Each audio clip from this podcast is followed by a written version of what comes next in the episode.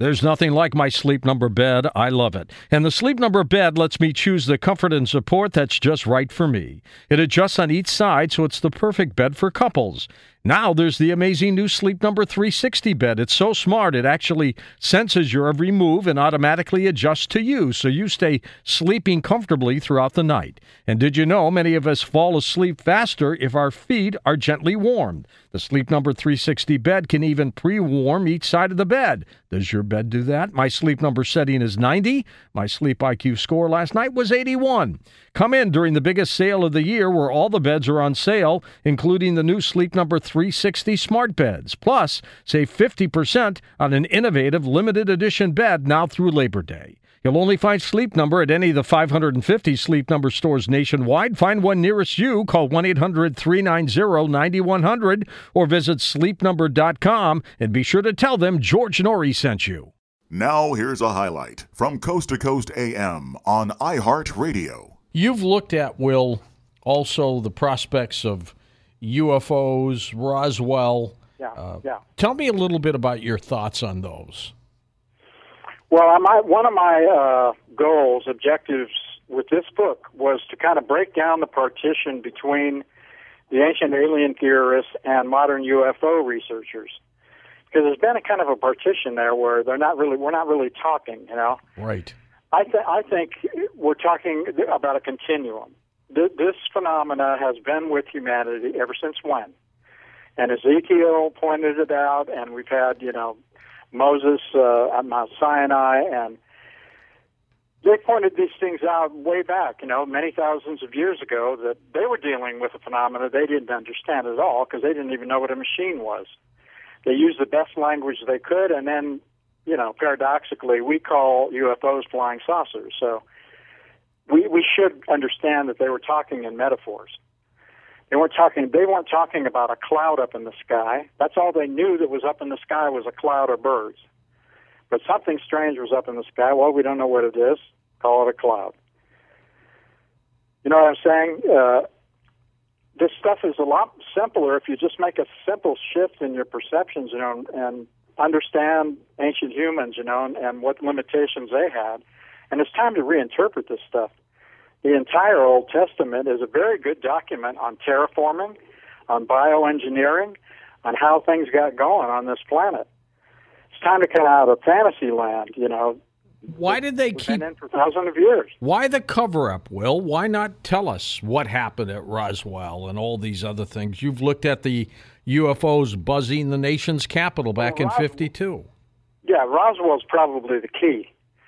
You know that first there was uh, the little known battle over LA, right. which happened during World War II, right in Los Angeles, and tens of thousands of people saw it, and they, you know, got the artillery out there and, and fired round after round at this object that was hovering, that was just sitting there for everybody to see. And the shells just bounced off and did nothing. Right. And, and you could hear the pinging, right? Yeah, and they, you know, the shells fell back, and they were on the beaches, and some people got hurt, and it alarmed everybody. But here's what happened: it, it just went away because the war was the important thing, and it, it went on, and there were no UFO investigation.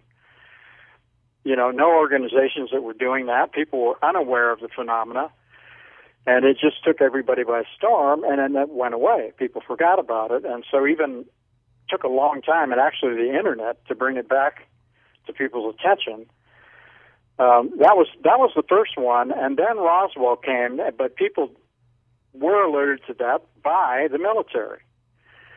And to me, that's a facet. The whole thing about Roswell and the appearance of uh, UFOs in New Mexico. Then, of course, you know the the atomic bomb was uh, was built in New Mexico. It was tested in New Mexico, not far from Roswell. Alamogordo. That's right. That's right. And then you have the base right there. Well, that was the base that dropped. You know, it was it was those uh, pilots that dropped the bombs on Japan. So it was all tied together with this whole new atomic era that we got into, and now the UFOs show up in, in pretty large numbers in New Mexico, and there were a lot of you know news media stuff going on down there. Roswell, to me, I break it down a little differently. Uh, some of the the strongest evidence to me, of course, when the when the military came out with the positive, you know, we have a flying saucer. We Yeah. have, you know, you have an intelligence officer analyzing it out there. He knew what he was doing. Which, which they really made him switch pretty darn fast, right? Well, he, didn't- you know how it is. He didn't have much choice. No. The politics of military, you just don't fool around. He was ordered to do it. That's right. Sure, he was ordered, uh, the, and the orders came down from the top. Now, a couple of the giveaways to me of what actually happened was that's Jesse Marcel, right? Jesse Marcel, after he went along with the program, was promoted and sent to the Pentagon, and he had special duty after that. Blanchard, the guy, the, the captain of the base, went on to become the highest ranking. He reached the highest rank. Now, these guys had been good soldiers and they went on with it. You don't now if if they had botched things as the military climbed and and seen a weather balloon, would they have been promoted? No way. As a matter of fact, the the collision of the uh, uh, United States destroyer, uh, the commander today was relieved of his duties. So if you screw up in the military, you're out. Yeah, and they didn't screw up at all. You know, they they saw what they saw. They reported the original, you know, story was the truth. Well, we don't know exactly up the chain decided, and I we could guess, right? We can speculate just logically. The powers that be looked at it. They had they had the technology. They came to a pretty quick assessment. You know what? We can back engineer this. We can come up with technologies of our own. And the U.S. did. The fact is, very soon after that, the U.S. started coming up with a lot of technology, um, and kind of leaped ahead of the rest of the world. Well, once and once they made the decision though to put the lid on it, they've stuck by it ever since.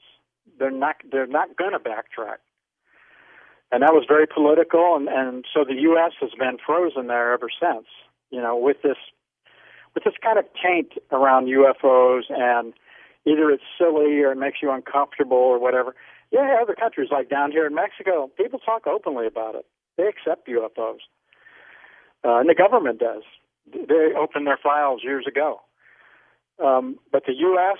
is under this cloud with that particular topic because the government put the clamp on.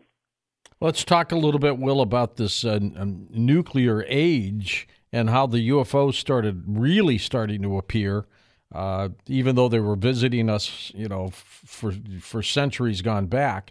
But do you think it was the nuke era that really got them coming? Yeah, I do, because we, you know, we kind of punched through into a, another dimension. Yeah, You we, know, by we joined the club. hole. We joined the club, didn't we? Yeah, and uh, then it, lo- it looks to me like okay, we came under you know more like stringent monitoring, like what's going on and how much how much do they really know and and uh, you know they've shut bases down too. They've shut some of our uh, missile bases down just to kind of show the military that you know we can lock this thing down on you if we choose to. Yeah. And a lot of people don't know these things, you know, and that that to me is is a good thing, right? I mean, if we get out of control, I would like to know that there's somebody more intelligent above us who can go, no, you're not going to do that. Now we're going to step in. You lost your free will here. We get revoked temporarily on this one. That's fine with me. Um, I don't think we should be allowed to destroy ourselves and the planet. Um, it's not really ours. You know, we're part of a much. To me, my theory is that we're just we're part of a human race that has many branches to it. Like we can talk about the elongated skulls. You know, that's another part of the branch. Mm-hmm. They were more intelligent than us. They taught us a lot of these things. Uh, the Egyptian, the leaders of Egypt had elongated skulls. The Paracas, uh, the people in uh, Peru had elongated skulls. Those are not, those are not head bind. You know that that didn't come from binding an infant's head up. We know that the structure is different. Uh, the DNA is different. And and our, you know, no woman came up with the idea. Well, I think I'm just going to wrap my head, baby's head up and, and squish it to make it a different shape. Who, what tribe is going to go along with that? Unless they were modeling what they thought was a superior race, and I, you know, they probably were. You've looked at the original Mercury 7 astronauts, our early astronauts in our space program. What do you think happened during those eras? Did, did they see things? Yes, they did. Sure, they did. Those those guys are not going to lie about that. And one that spoke out, especially, I think Gordon Cooper was really the most vocal and articulate about it. And he'd had some experiences which which he related and, and said basically, you know, they confiscated his photos. And he was mad about it. You could tell he was mad.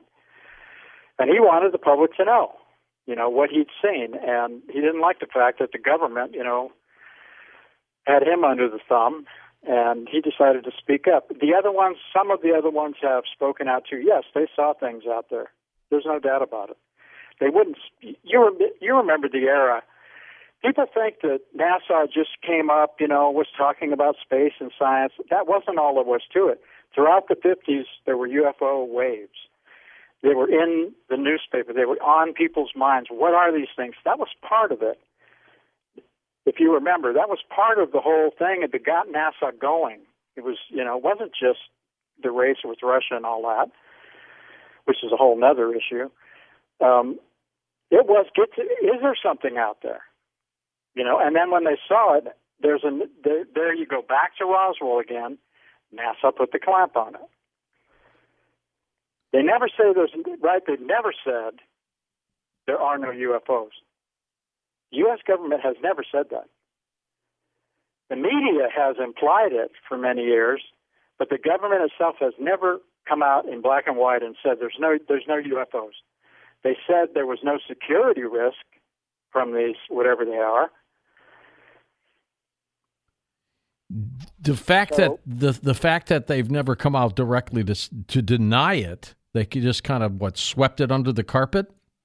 Yeah, you know, the original uh, the original investigation they did back in the late 40s turned out positive. They flat out said, "Yeah, these are these are from elsewhere. They they are these machines are, are not from the Earth, and so on." Well, somebody in in Washington decided to reverse it. They quickly came out with Project Grudge, which turned around and said, "No, there's there's nothing." So you know, they've kept it ambiguous the whole time. Then, you know, what in recent years the CIA released a lot of their photos, and you can see the UFOs there. Um, so we have this ambiguity in it, you know, and, and really the truth is people have to make up their own minds. Don't wait for somebody to to tell you. You got to make up. You got to do enough research and homework to come to the conclusion because you're going to constantly get conflicting opinions. Listen to more Coast to Coast AM every weeknight at 1 a.m. Eastern and go to coasttocoastam.com for more.